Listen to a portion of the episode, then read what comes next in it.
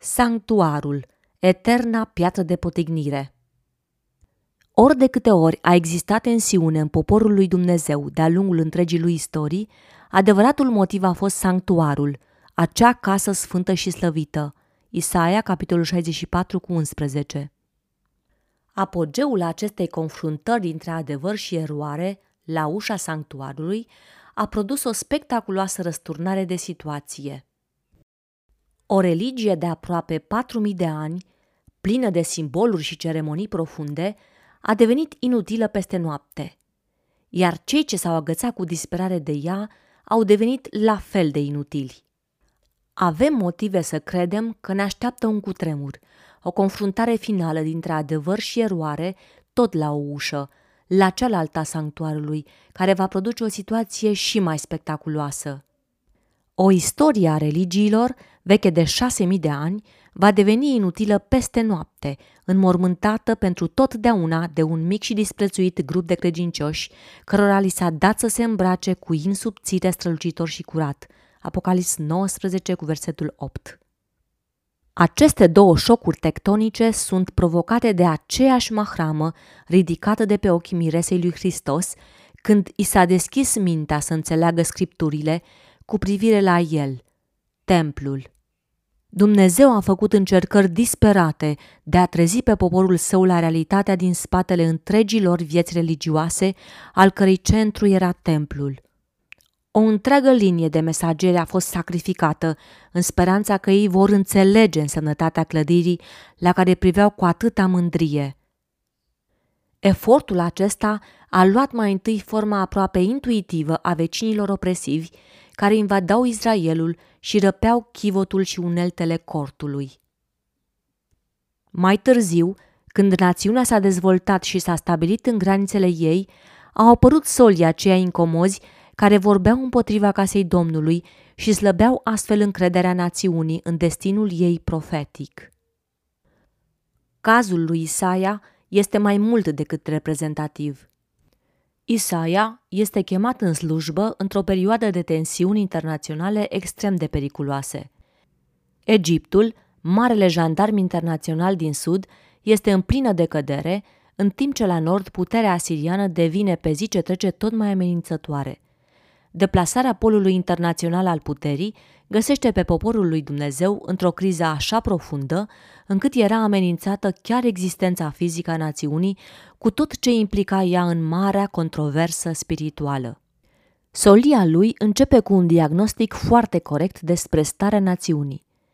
Țara vă este pustiită, cetățile vă sunt arse de foc, străinii vă mănâncă ogoarele sub ochii voștri, pustiesc și nimicesc ca niște sălbatici și fiica Sionului a rămas ca o colibă în vie, ca o covercă într-un câmp de castraveți, ca o cetate împresurată. Isaia, capitolul 1, versetele 7 și 8. Din ce cauză? Descrierea care urmează este atât de vie încât cu greu ar putea cineva pierde motivul real al crizei serioase în care se găseau. Întregul lor sistem de închinare fusese pervertit iremediabil iar cauza acestei pervertiri era mai profundă decât puteau să o definească în starea lor prezentă. Era nevoie de percepția unui martor credincios și adevărat. Reproșul se îndrepta violent împotriva fiecărei activități legate de sanctuar. Jertfele nu mai erau bune, sângele taurilor nu mai era plăcut. Când veneau să se închine, spurcau curțile, darurile erau inutile – Tămâia producea scârbă, sărbătorile erau desuete, mixajul dintre sărbătoare și nelegiuire era insuportabil, aniversările erau apăsătoare, rugăciunile erau vorbărie în vânt. Isaia, capitolul 1, de la versetele 11 la 15. Ce însemnau toate acestea? Însemnau că o singură înțelegere greșită pervertea tot sistemul serviciului divin în toate detaliile lui – ei nu au înțeles că templul acela, înălțat pentru ca Dumnezeu să locuiască în el, avea ca scop să fie o pildă. Scopul lui Dumnezeu a fost din veacuri veșnice ca fiecare ființă, de la serafimul luminos și sfânt până la om, să fie un templu în care să locuiască Creatorul. Hristos Lumina Lumii, pagina 161 în original. Acest unic detaliu, această pildă neînțeleasă, această doctrină plicticoasă, a viciat fatal toată viața lor religioasă, până când ei, care trebuiau să fie capul și nu coada, au rămas ca o covercă într-un câmp de castraveți. Ei nu au înțeles. Dar acest unic detaliu, oricât de mărunt ar părea el, înțeles și acceptat pe deplin, ar fi revoluționat nu numai națiunea lor, ci ar fi scurtat cu mii de ani agonia unei planete în derivă și ar fi luat de pe umerii lui Dumnezeu povara unei mijlociri chinuitoare. Din păcate, împăratul Babilonului a venit împotriva Ierusalimului și l-a împresurat. Domnul a dat în mâinile lui pe Ioachim, împăratul lui Iuda, și o parte din vasele casei lui Dumnezeu. Daniel, capitolul 1, versetele 1 și 2. Când nu înțelegem pilda, rămânem fără vase. Ieremia a vorbit și el împotriva acelei case, iar reacția la solia lui a fost la fel de virulentă – să vorbești împotriva casei într-o vreme de prosperitate era destul de rău, dar să slăbești încrederea poporului în casa noastră cea sfântă și slăvită într-o vreme de criză era mai mult decât o crimă de înaltă trădare. Nu vă hrăniți cu nădejdi înșelătoare zicând, acesta este templul Domnului, templul Domnului, templul Domnului. Ieremia, capitolul 7, versetul 4. Este adevărat că expresia lor doctrinală conținea chiar la loc de frunte conceptul sanctuarului și se arătau extrem de atenți să-i păstreze puritatea exegetică. În realitate însă, doctrina casei devenise o peșteră de tâlhari, versetul 11, plină de Dumnezei străini, care legau în chip ușuratic rana profundă a fiicei poporului, strigând de la înălțimea tribunei academice, pace, pace, deși nu era pace. Poporul fusese hrănit atât de mult timp cu nădejdi înșelătoare, încât nu mai reușea să vadă speranță în oferta de ploaie la vreme, ploaie timpurie și târzie, capitolul 5, versetul 24. Ezechiel este trimis și el la poporul lui Dumnezeu cu o solie al cărei interes gravitează în jurul casei, el este dus în vedenii dumnezeiești, capitolul 8 cu versetul 3, dincolo de realitatea concretă a răzvrătirii, ca să poată înțelege de ce poporul acesta al Ierusalimului se lasă dus în necurmate rătăciri, stăruiesc în înșelătorie și nu vor să se întoarcă la Dumnezeu. Ieremia, capitolul 8, versetul 5. Spre surprinderea lui, profetul vede în casa Domnului depărtări uluitoare de la adevăratul scop al templului, vede marile urăciuni pe care le săvârșește aici casa lui Israel ca să mă depărteze de sfântul meu locaș. Capitolul 8, versetul 6. Erau acolo uși secrete, ascunse în zid, care duceau la taina nelegiuirii. Pătrunzând pe ele, Ezechiel vede peștera de tâlhari zugrăvită cu tot felul de chipuri de târătoare și de dobitoace urâcioase și toți idolii casei lui Israel zugrăviți pe perete de jur împrejur. Capitolul 8, versetul 10 Acolo, în neînțelegere, se desfășura un serviciu divin. Înaintea acestor idoli stăteau 70 de oameni dintre bătrânii casei lui Israel. Fiecare dintre ei avea o cădelniță în mână și se înălța un nor gros de tămâie. Capitolul 8, versetul 11.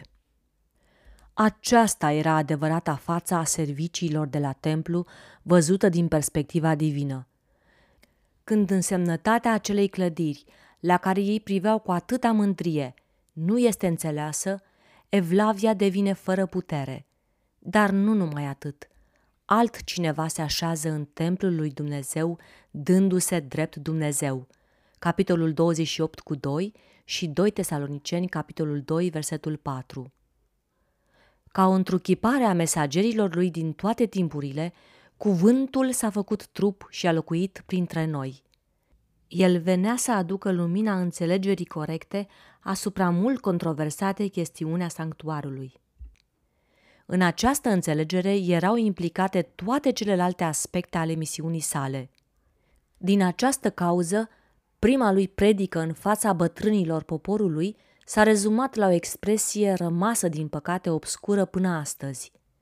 Stricați templul acesta și în trei zile îl voi ridica.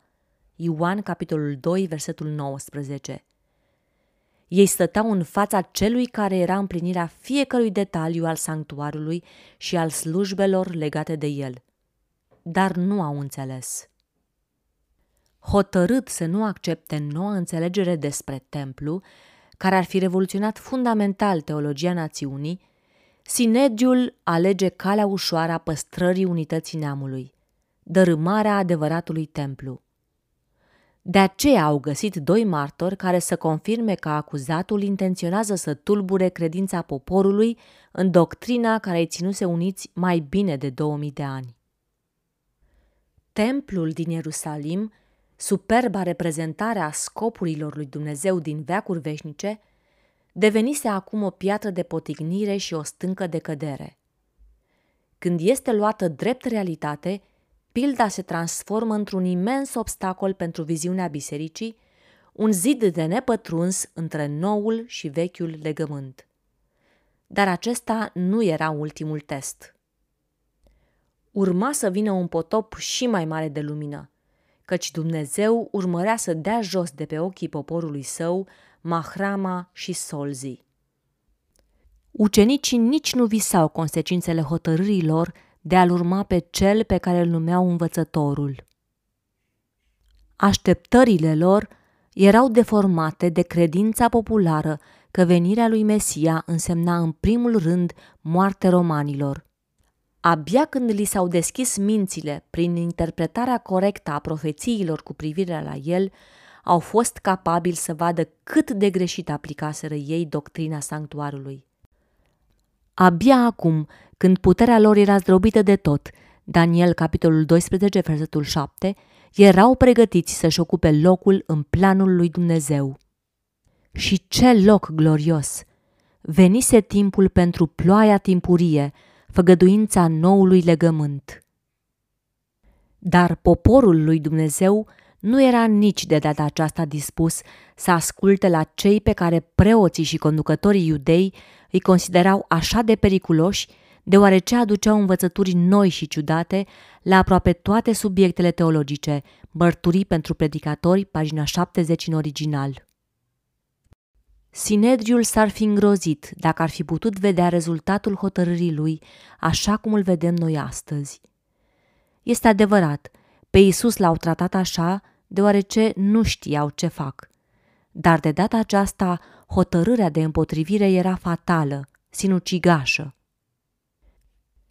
După o perioadă furtunoasă, cu amenințări mai mult sau mai puțin directe la adresa urmașilor noi învățături, Sinedriul se trezește brusc în fața unei decizii teribile, care urma să afecteze viitorul națiunilor pentru 2000 de ani, dacă nu pentru totdeauna. Printr-un singur gest al marelui preot, ei sigilează în răzvrătire o perioadă de sute de ani de închinare la Baal. Și nici nu știu. Tensiunea atingea la Ierusalim cote de explozie. Învățătura bisericii, aceea dată sfinților odată pentru totdeauna, era amenințată mortal de un grup de fanatici. Ei atacau doctrina fundamentală, despre care Moise spusese că trebuie să rămână în veci, sanctuarul. Lucrurile nu mai puteau continua așa. Deja mulți preoți părăseau doctrina bisericii. O decizie trebuia luată urgent. Și ocazia s-a ivit foarte repede.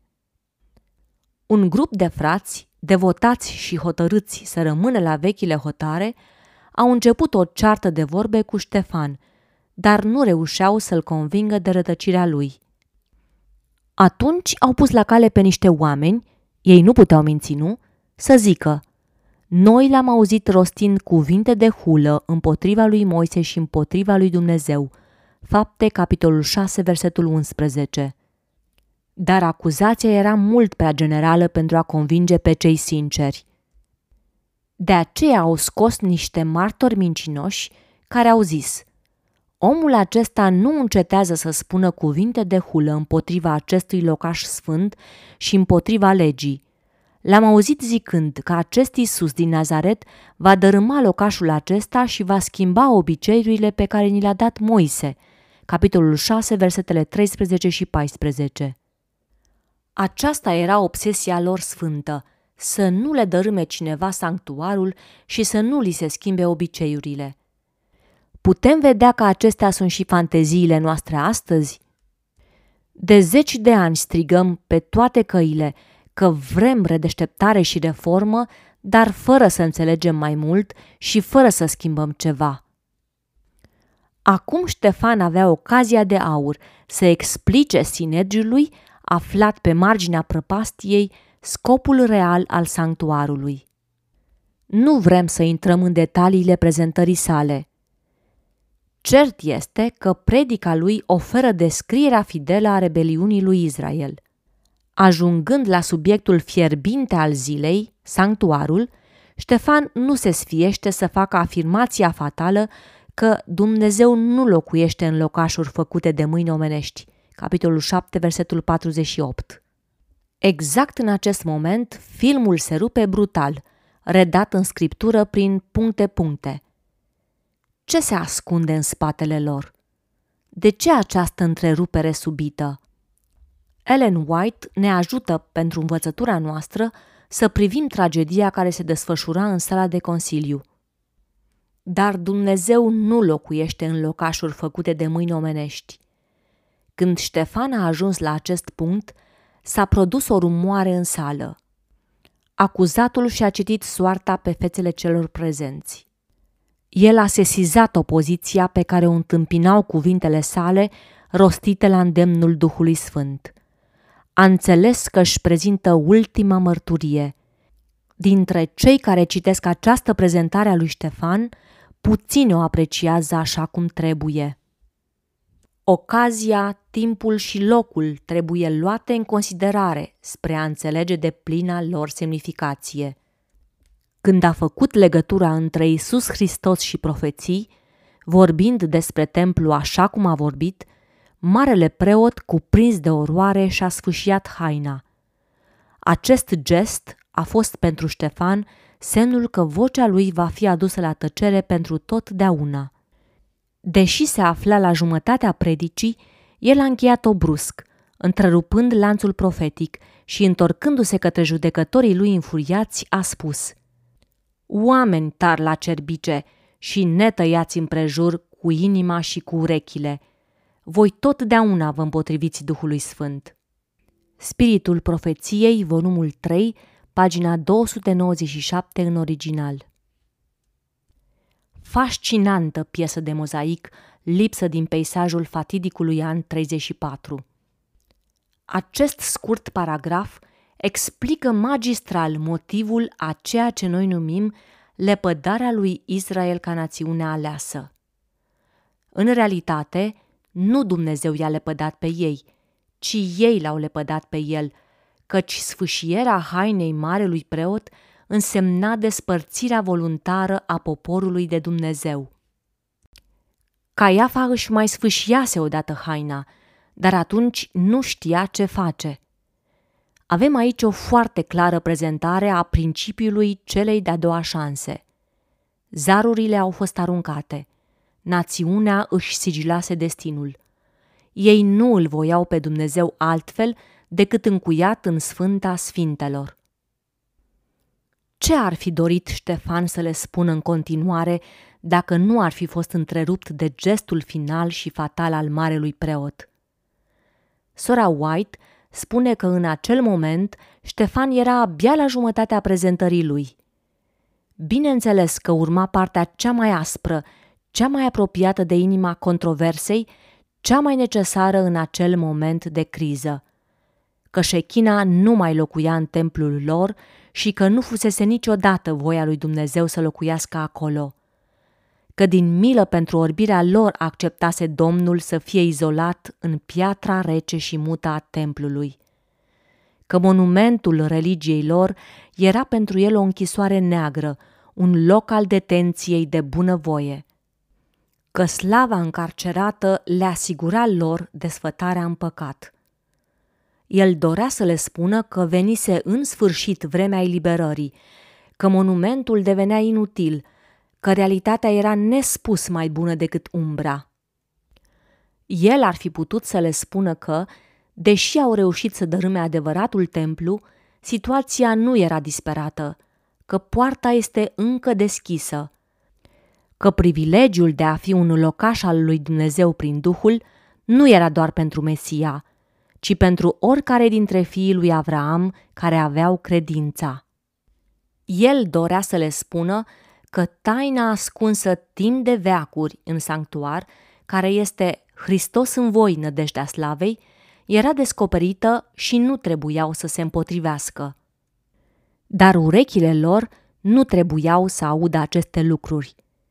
Gura lui Ștefan a fost sigilată și împreună cu ea a fost sigilată și soarta națiunii. Orbirea era asigurată, deci împotrivirea față de Duhul Sfânt putea continua. Tragic, dar adevăratul sanctuar devenea în acest moment piatra de potignire și stânca de cădere pentru copiii lui Avram. Are experiența lor tristă vreo însemnătate pentru noi astăzi? Avem și noi sanctuarul nostru, cu tensiunile și agitația lui. Avem și mărturiile unui Moise modern. Vedem noi în sanctuarul nostru o simplă umbră a umbrei, bucuroși că avem un mijlocitor care ne acoperă desfătarea în păcat? Suntem noi dispuși, ca și ei, să lăudăm un Dumnezeu închis de dragul nostru în Sfânta Sfintelor mai bine de 150 de ani, fără să facem nimic spre a le libera?